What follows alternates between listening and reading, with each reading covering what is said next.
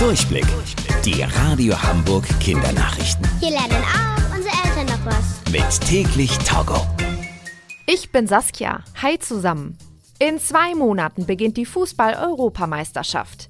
Die findet in diesem Jahr nicht an einem Ort, sondern in zwölf verschiedenen Städten statt. Viele dieser Städte haben jetzt gesagt, dass die EM mit Publikum stattfinden soll.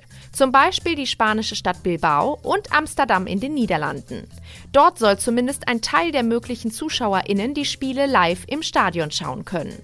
Auch in Deutschland sollen Spiele der Fußball-EM stattfinden, im Stadion des FC Bayern in der Stadt München.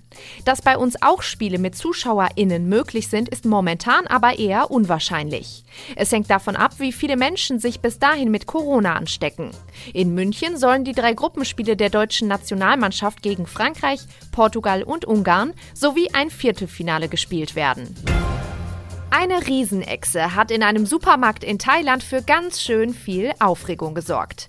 Ein mehr als anderthalb Meter langer Varan ist nämlich in den Supermarkt spaziert und dann auf ein Regal geklettert.